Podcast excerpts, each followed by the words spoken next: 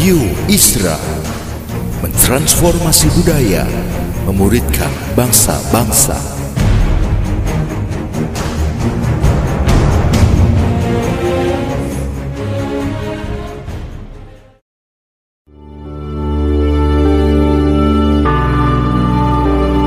Apostolic Prophetic Messages mengungkapkan pesan dan arahan dari hati Tuhan bagi gerejanya demi menuntaskan mandat kerajaan Allah di Indonesia dan bangsa-bangsa. Selamat mendengarkan.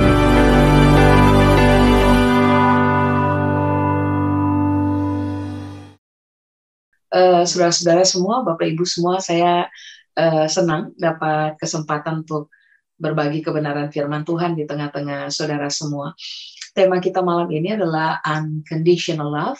Jadi saya undang saudara untuk buka bersama-sama dengan saya dalam 1 Tesalonika pasal 3. 1 Tesalonika pasal 3.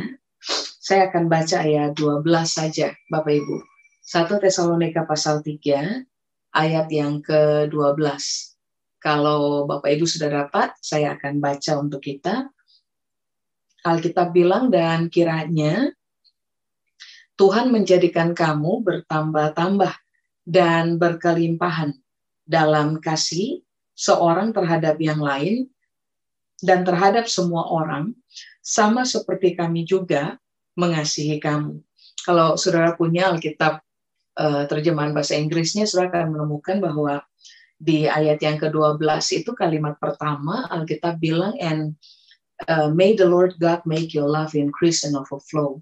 Jadi prinsip utama yang saudara dan saya harus pegang uh, dengan baik adalah bahwa uh, kasih itu tidak mungkin kita hidup di dalamnya kalau bukan Tuhan yang uh, apa itu membuat kasih atau cinta itu uh, bertumbuh dan berkembang di dalam kita. Karena sejatinya kekuatan kasih bahkan sampai kepada uh, unconditional love itu kita nggak punya potensi untuk hidup di dalam realita itu. Makanya kenapa di 1 Tesalonika pasal 3 ayat 12 Alkitab berupaya menegaskan kepada saudara dan saya bahwa cuma Tuhan yang bisa melakukannya di dalam kita. Sudah? Nah, bagaimana cara Tuhan melakukannya? Bahasa Inggrisnya bilang make your love increase and overflow. Increase uh, bertumbuh terus-menerus, uh, bertambah lalu kemudian overflow, mengalami kelimpahan. Nah, kata kasih yang tertulis di situ itu diambil dari kata Yunani menggunakan kata agape. Nah, atau juga kasih dalam Alkitab eh, suka menggunakan kata agapau. Sebenarnya kata agape itu diambil dari kata agapau kan bahasa Yunani. Nah, apakah kasih atau agape? Kasih atau agape pengertian yang pertama adalah goodwill, sebuah kehendak baik. Semua kita paham bahwa kita lahir bawa dosa, saudara-saudara. Alkitab bilang Roma 3 pasal 2 uh, eh, pasal 3 ayat 23 Alkitab bilang semua manusia telah kehilangan kemuliaan Allah from the very beginning. Ya waktu kita lahir kita udah kehilangan kemuliaan Allah, kita kehilangan potensi untuk mengemban kualitas bobot dari kualitas Tuhan dalam kehidupan kita. Cuman karena karya penebusan, karya salib dan karya penebusan, akhirnya saudara dan saya begini, memiliki potensi untuk mengalami realita Tuhan membuat di dalam kita love itu increase and overflow. Nah, artinya begini, kehendak baik Tuhan itu akan letakkan di dalam saudara dan saya kalau kehendak baik Tuhan diletakkan di dalam kita, agape atau agapau atau kasih atau cinta, kehendak baik Tuhan letakkan di dalam kita, maka saudara dan saya akan menjadi orang-orang yang sanggup tuh, Bapak Ibu, sanggup untuk uh, mengekspresikan kasih keluar dari kita, atau lebih tepatnya, saudara dan saya akan memiliki kemampuan untuk mengeluarkan kehendak baik yang Tuhan tanamkan di dalam kita, atau goodwill. Pengertian yang kedua dari kasih atau agape atau agapau bahasa Yunani-nya itu uh, ini uh, to welcoming people, undang orang untuk datang mendekat. Kasih itu mengajarkan prinsip utama inklusif, bukan eksklusif. Eksklusivitas akan membuat saudara dan saya terbiasa usir orang gitu. Karena kita menjadi eksklusif. Kita lebih suka duduk dengan orang-orang yang uh, sesuai dengan standarnya kita sehingga ketika orang-orang tidak memenuhi kita punya standar karena kita eksklusif kita akan condong mengusir orang atau tutup pintu terhadap orang menolak orang dan tidak mau bergaul atau bahkan berinteraksi dengan orang lain. Secara uh, kasih atau agape atau agapao, jelas-jelas pengertian yang kedua adalah to welcoming people, undang orang datang mendekat.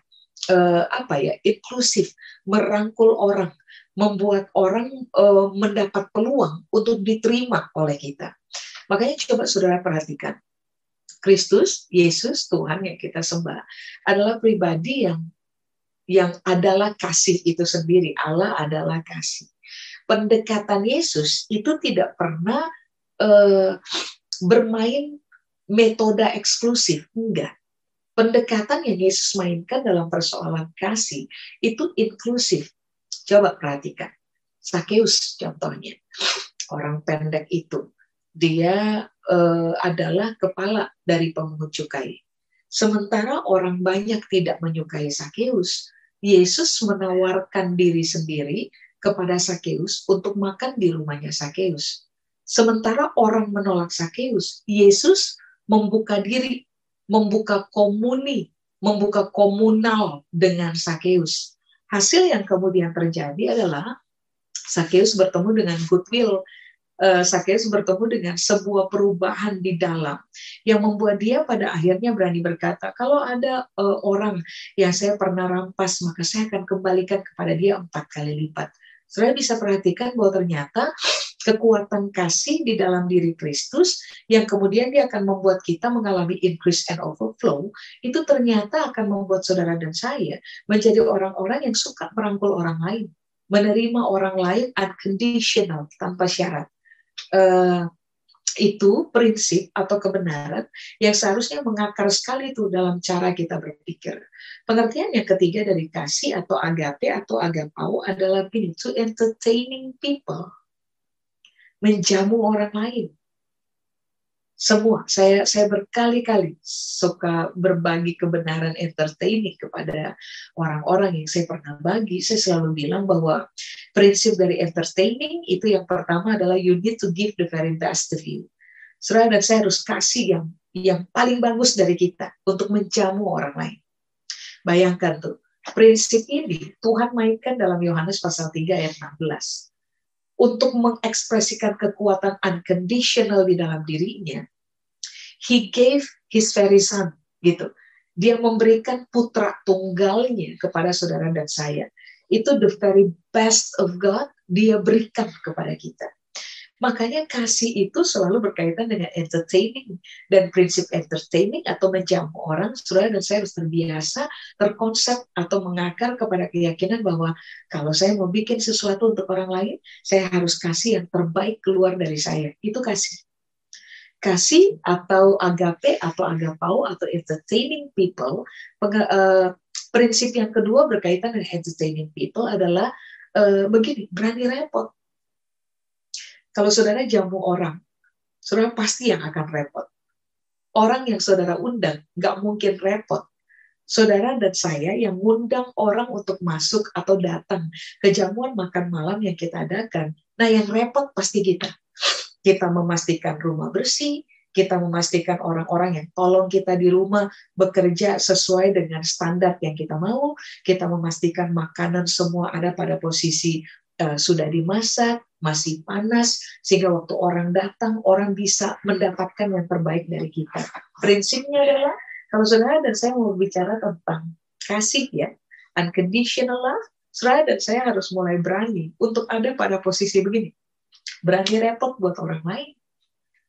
Berani keluarkan yang terbaik buat orang lain. Omong kosong kita berkata kepada saudara kita, kita berkata kepada orang lain bahwa hey, you know what, I love you omong kosong kalau saudara dan saya tidak berani memberi yang terbaik keluar dari kita, omong kosong juga. Kalau saudara dan saya berkata kepada orang lain, you know what, I love you, tapi kita nggak berani repot untuk orang, kita tolak orang. Kita terima orang kalau orang bikin seperti yang kita mau, seperti standar kita, tapi kita tolak orang ketika orang tidak sesuai dengan kita punya standar. Nggak bisa. Makanya begini, Alkitab mengajarkan dari sejak awal bahwa kasih atau mari kita sebut sesuai dengan istilah malam ini, unconditional love tidak bisa muncul tiba-tiba dalam saudara dan saya punya kehidupan. Bangun tidur, lalu kita dipenuhi oleh unconditional love. Nggak bisa. Unconditional love itu dibangun oleh Tuhan. Di di increase oleh Tuhan, dibikin oleh Tuhan overflow di dalam kita dan itu selalu butuh proses. Saya tidak ada, kasih tidak dilempar dari langit dan suddenly saudara dan saya uh, mahir uh, bermain di dalam unconditional love. Tidak. Kasih itu dibangun. Sudah, nanti saya jelaskan dulu kepada saudara, tapi paling tidak saudara harus memahami makna dari kasih atau agape atau agapau. Pengertian yang terakhir dari kasih atau agape ada atau agapau adalah begini. Hmm, amal. Amal charity jadi kan begini, kalau kasih atau let's say kita angkat isu ini unconditional love itu berkaitan dengan agape atau agapau pengertian uh, salah satu pengertian intinya adalah charity amal. Berarti kan ini yang harusnya kita udah paham. Kalau kita mengasihi orang lain dan orang lain gak mengasihi kita harusnya no hard feeling kan? Kenapa coba? Karena ini amal. Bayangkan Sejak kapan? Sejak kapan? Saudara dan saya mau beramal ke orang. Dan kita berharap orang itu harus balas kita. Sejak kapan? Gak pernah ada cerita. Semua orang yang berani beramal untuk orang lain, mereka akan berhenti pada titik itu aja. Saya berbagi. Sudah. Orang yang menerima pemberian saya, sudah sampai di situ aja. Semua bentuk amal tidak pernah berkaitan dengan ini saya kasih untuk kamu dan jangan lupa kamu harus balas buat saya. Nggak ada cerita. Makanya coba saudara perhatikan tentang unconditional yang Tuhan punya berkaitan dengan hidupnya kita, berkaitan dengan kehidupan semua orang. Alkitab tuh bilang begini, Tuhan itu baik kepada orang-orang jahat dan orang-orang yang tidak tahu berterima kasih. Coba bayangkan, dia nggak cuma baik, dia nggak cuma melimpahkan dia punya kebaikan kepada orang-orang baik saja. Soal Alkitab berkata dia itu berbuat baik kepada orang-orang jahat dan orang-orang yang tidak tahu berterima kasih. Kalau mereka tidak berterima kasih kepada Tuhan, itu tidak tidak bisa menghapus identitas Tuhan sebagai pribadi yang mengasihi dan terbiasa berbuat baik. Kalau orang-orang berlaku jahat terhadap Tuhan, itu tidak tidak bisa menghapus identitas Tuhan sebagai pribadi yang kaya dengan kasih, lalu kemudian sebagai pribadi yang terbiasa hmm, beramal, mengekspresikan kebaikan keluar dari dalam kehidupannya. Kalau saudara dan saya berani berkata tentang persoalan unconditional love, saudara dan saya harusnya sudah tiba pada titik, pada keyakinan begini, saya beramal aja. Dia balas atau enggak, nothing tulus dia balas saya dengan kebaikan, puji Tuhan. Dia tidak balas saya dengan kebaikan pun nggak apa-apa. So dari awal, persepsi yang telah kita bangun adalah waktu saya mengasihi orang lain, apalagi malam ini kita punya tema adalah unconditional. Waktu saya mengasihi orang lain unconditional berarti saudara dan saya sudah harus berani berkata kepada diri sendiri, waktu saya kasih dia, saya lagi beramal sama dia. Kalau dia nggak balas juga, it doesn't matter. Nggak ada masalah nothing tulus. Itu prinsip. Amin. Coba. Nah, ini yang Alkitab bilang kan di 1 Tesalonika pasal 3 dan kiranya Tuhan menjadikan kamu bertambah-tambah garis bawahi dan berkelimpahan overflow dalam kasih. Jadi percayalah, kalau Tuhan sudah mulai bekerja dalam hidup saudara dan saya, maka kasih di dalam kita itu akan terus-menerus mengalami penambahan dan overflow. Gak ada yang namanya, saudara-saudara, Bapak Ibu, gak ada yang namanya begini. Kita ngaku dekat dengan Tuhan, lalu kita miskin kasih, gak ada cerita. Kita ngaku kita dekat dengan Tuhan, lalu kita mengalami degradasi kasih di dalam, gak ada cerita. Saya kalau Tuhan bekerja dalam kehidupan saudara dan saya, lalu dia merajut kasih itu di dalam hidupnya kita, ini prinsipnya Alkitab bilang kamu akan mengalami uh, love yang increase di dalam kamu dan love yang overflow di dalam kamu. Cukup jelas ya? Nah sekarang pertanyaannya begini. Proses yang bagaimana yang harus saudara dan saya alami supaya pada akhirnya secara natural di dalam proses itu sendiri kasih itu bisa mengalami kondisi yang tadi tuh increase and overflow. Kita udah belajar tema uh, apa terminologi tentang kasih. Nah, sekarang kita masuk kepada konteks begini. Bagaimana kasih itu bisa mengalami kondisi increase dan overflow di dalam kita. Saya ulang, ada prosesnya. Tadi saya sudah bilang dari awal, nggak ada cerita. Saudara berdoa, Tuhan, saya mau hidup dalam kasih, tolong saya untuk mengasihi dalam nama Yesus. Amin. Lalu tiba-tiba saudara berubah jadi orang lain, dan langsung gampang mengasihi orang aja. Nggak bisa. Mengasihi itu proses. Untuk sampai kepada titik unconditional love, uh, uh, apa tadi hmm, love yang increase dan overflow di dalam saudara dan saya itu butuh proses. Nah, mari saya jelaskan uh, prosesnya. Saudara bisa buka dengan saya dalam Filipi pasal yang pertama. Filipi pasal yang pertama. Sudah?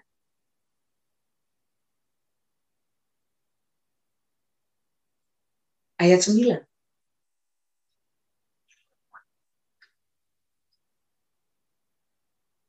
Ayat 10 juga. Ingat, kasih tadi kan amal. Kasih kan juga perbuatan baik, right? Agape atau agapau. Sekarang coba sudah lihat, saya baca Filipi pasal 1 ayat 9, ayat 10. Alkitab bilang, dan inilah doaku. Ah, Indonesia bilang semoga Percayalah, dalam Alkitab terjemahan asli, bahasa Yunani untuk perjanjian baru, tidak ada kata semoga. Jadi kalau toh saudara tidak baca kata semoga pun saudara dan saya nggak berdosa. Kalau saudara lihat di Alkitab terjemahan Inggris, kata semoga memang juga nggak dipakai. So, kata yang dipakai adalah kata that, itu kata penghubung. Kalau diterjemahkan ke dalam bahasa Indonesia, bisa diartikan, dan inilah doaku bahwa that, bahwa, kata penghubung. Nggak ada kata semoga. Doanya kita semoga tuh nggak ada. Doanya kita nggak berkaitan dengan semoga. Sudah? Oke. Okay. Dan inilah doaku bahwa kasihmu makin melimpah. Ingat, Tadi Alkitab bilang apa? And may the Lord God make your love increase and overflow. Tuhan akan bikin kamu punya kasih mengalami penambahan sampai kepada overflowing, berkelimpahan. Sudah? Nah, dan inilah doaku bahwa kasihmu makin melimpah. Perhatikan lanjutannya. Dalam pengetahuan yang benar dan dalam segala macam pengertian. Ayat 10. Sehingga kamu dapat memilih apa yang baik.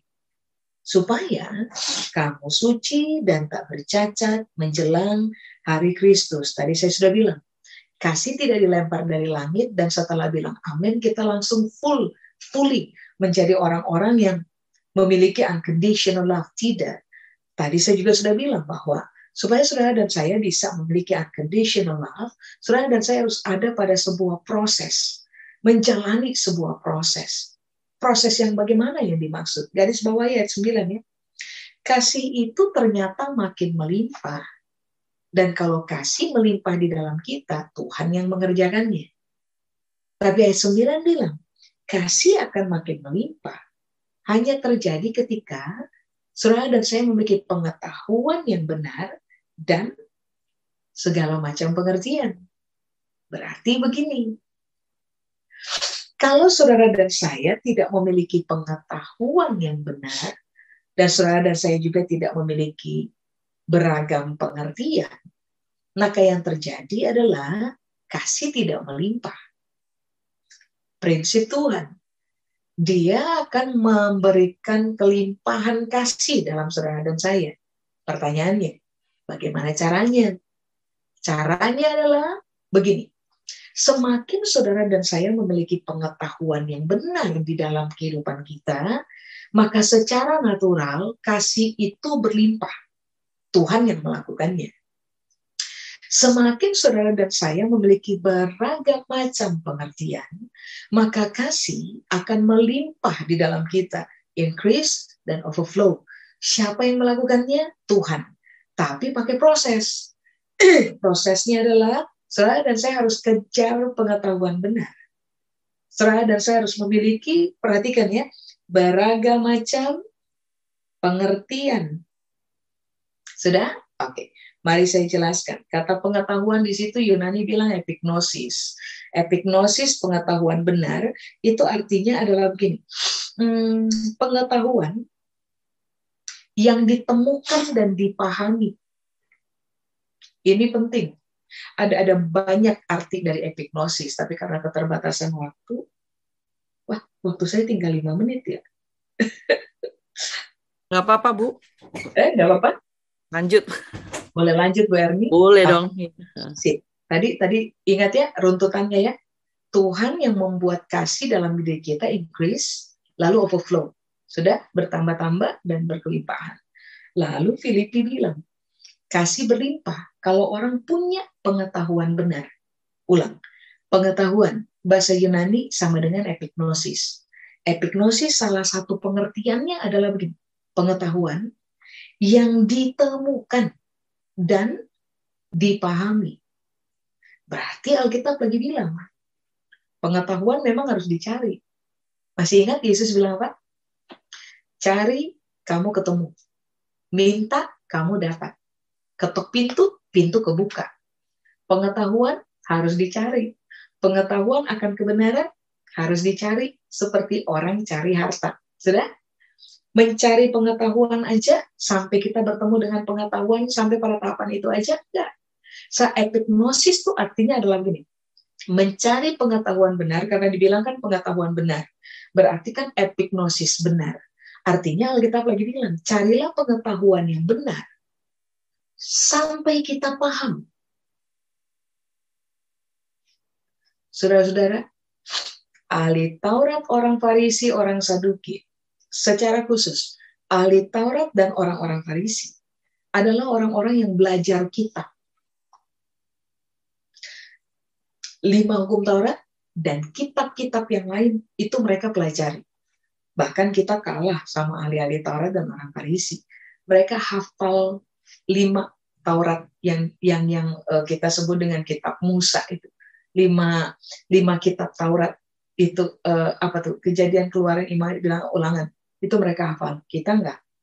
Kita kan kejentoknya di bilangan kan, banyak banyak angka aja di situ sampai waktu baca tuh stres sendiri gila ini apa aja kalau kita nggak memperhatikan dengan baik kita akan miss the point dari kitab uh, bilangan numbers tapi begini mereka punya pengetahuannya kendala mereka satu mereka nggak mengejar pengetahuan benar sampai mereka ketemu dengan pemahaman sudah? Makanya perhatikan. Beberapa kali waktu Yesus ngajar, dia selalu bilang kepada murid-muridnya yang adalah pendengarnya. Barang siapa bertelinga, hendaklah ia mendengar. Sudah masih ingat itu ya? Oke. Kata mendengar di situ Yunani bilang aku. Aku itu artinya begini. Yesus lagi bilang ini, saya mau ngajar. Dan waktu saya ngajar, you, aku mendengar itu artinya you need to listen and understand. Saudara pasti paham. Beda hearing, beda listening. Hearing, kita bisa hear suara apa aja. Sementara kita lagi dengar kumpul sama-sama belajar firman malam ini. Kalau ada musik uh, berbunyi, kita hearing the music as well gitu. Juga mendengarkan musik juga, hearing. Tapi waktu Yesus ngajar dan dia bilang, barang siapa bertelinga hendaklah ia mendengar. Kata mendengar, Yunani bilang aku, dia lagi bilang, kalau kamu, saya lagi ngajar, you need to listen and understand. Ini bukan tentang persoalan kamu duduk dan kamu hearing. Enggak. Waktu kamu duduk, you need to listen. Fokus mendengarkan. Karena kepentingan terakhir haruslah begini. Understand. Memahami. Rupa-rupanya prinsip yang Alkitab ajarkan kepada kita adalah begini. Kasih, gak bisa cuma saudara tahu teori kasih. Saudara dan saya harus paham realita mengenai kasih. Kita kejar pengetahuannya, lalu kita mengalami pemahaman mengenai kasih. Sebab siapa paham kebenaran, mereka akan mengerjakan apa yang benar. Ngerti kan? Uh, saudara pasti tahu uh, statement ini. What you think is what you act. Apa yang terbanyak paling kuasai saudara saya punya cara berpikir, itu pula yang akan kita terjemahkan ke dalam kelakuan. Berkaitan dengan persoalan kasih, Alkitab bilang, unconditional love apalagi, Alkitab bilang, saya dan saya harus memiliki pengetahuan benar, tetapi bukan sekedar memiliki. Saudara dan saya eh, menemukan pengetahuan benar, saudara dan saya harus paham kita nggak bisa jadi orang yang cuman jago nasehatin orang pakai ayat, atau kita nggak bisa jadi orang yang mahir berkhotbah, tetapi tidak paham apa yang kita nasihatkan kepada orang, dan juga nggak paham apa yang kita khotbahkan kepada orang lain. Pemahaman itu inti. So, kalau orang tidak memahami kebenaran, Bapak Ibu percayalah, kita mungkin bisa berkhotbah tentang ribuan khotbah kasih. Kita mungkin bisa mengajarkan kepada orang lain tentang persoalan unconditional love, tetapi dalam hidup tiap-tiap hari Israel dan saya bisa gagal untuk mengekspresikan unconditional love sebab kita cuma tahu sampai kepada apa ya permukaan tentang kasih, tetapi kita tidak mengakar dalam sebuah pemahaman mengenai realita kasih itself. Cukup jelas ya ini.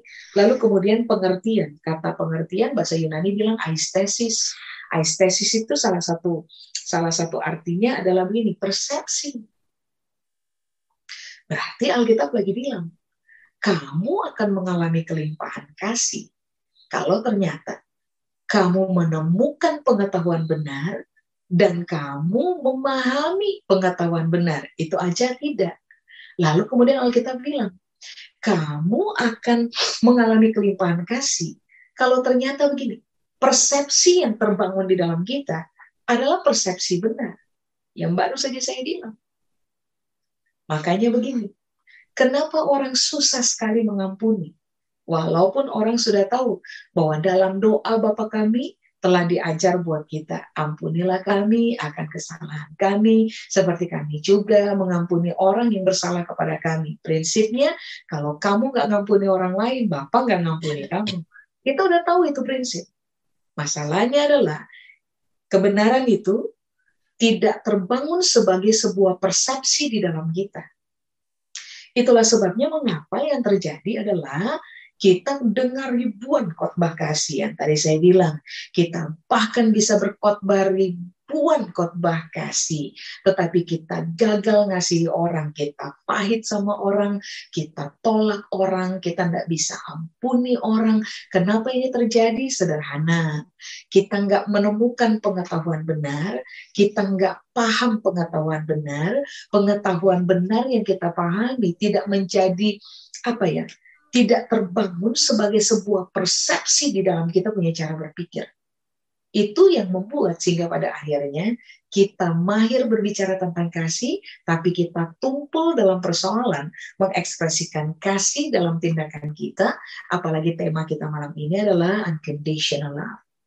Makanya kenapa Alkitab bilang, kalau orang sudah memiliki pengetahuan benar dan orang memiliki pengertian akan kebenaran, maka yang terjadi adalah kasih itu akan melimpah.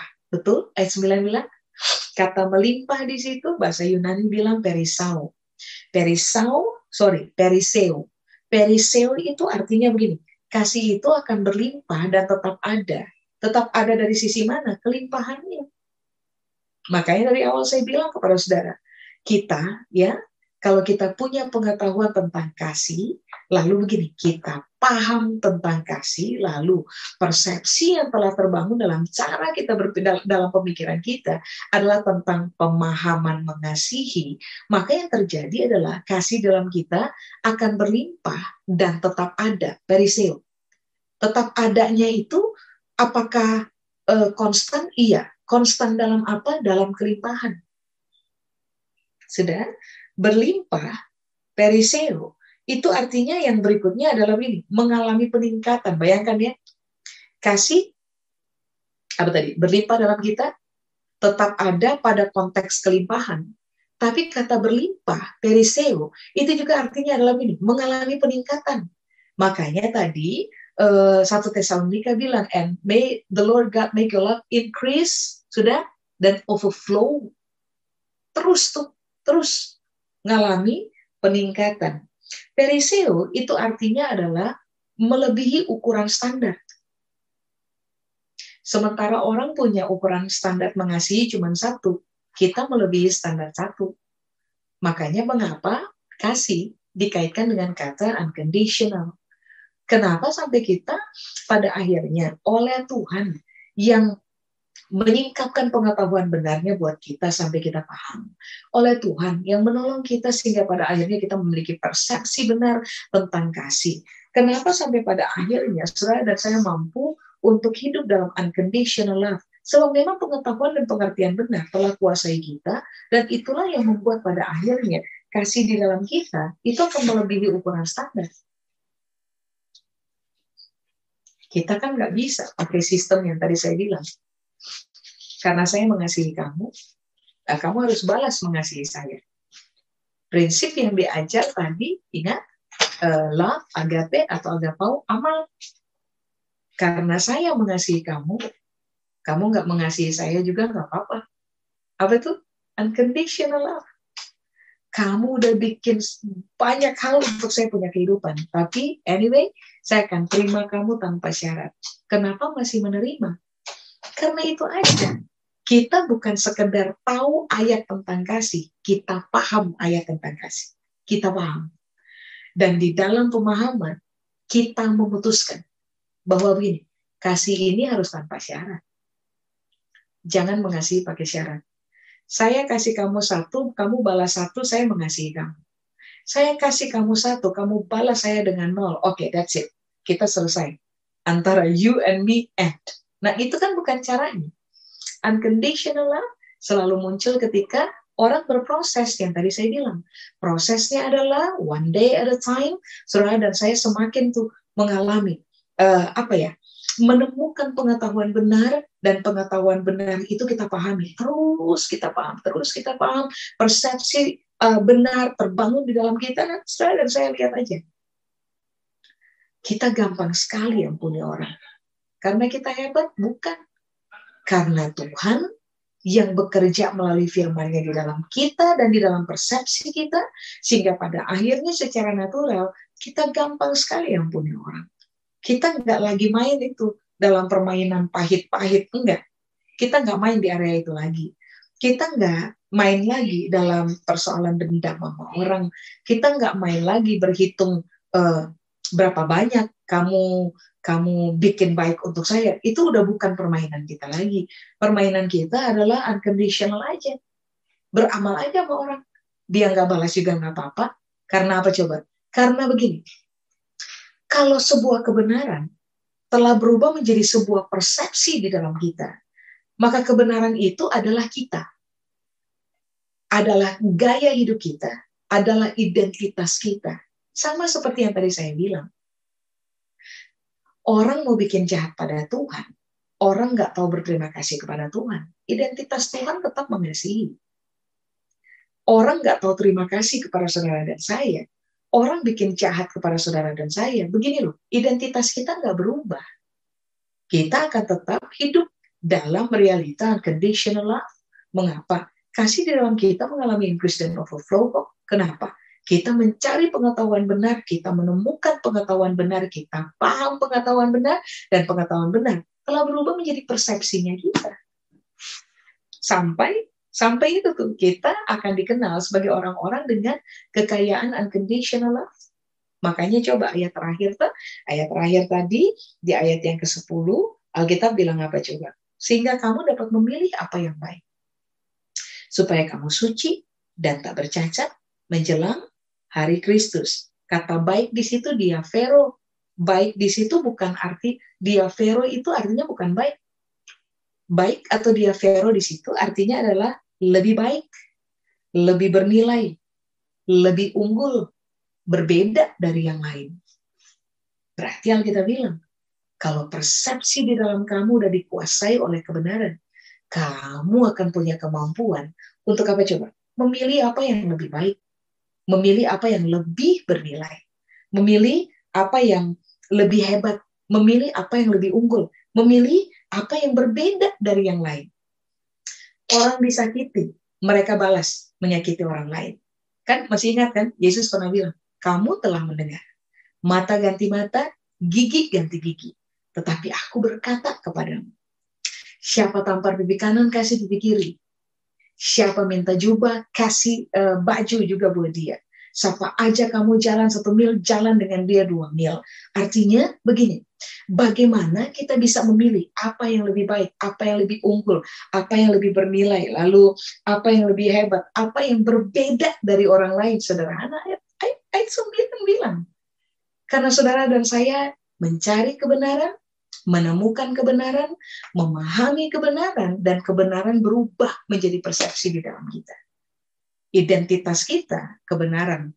Itu yang membuat saudara dan saya bisa mengasihi dengan cara yang berbeda. Dan mengasihi dengan cara yang berbeda sama dengan unconditional love. Amin. Sudah, saya selesai.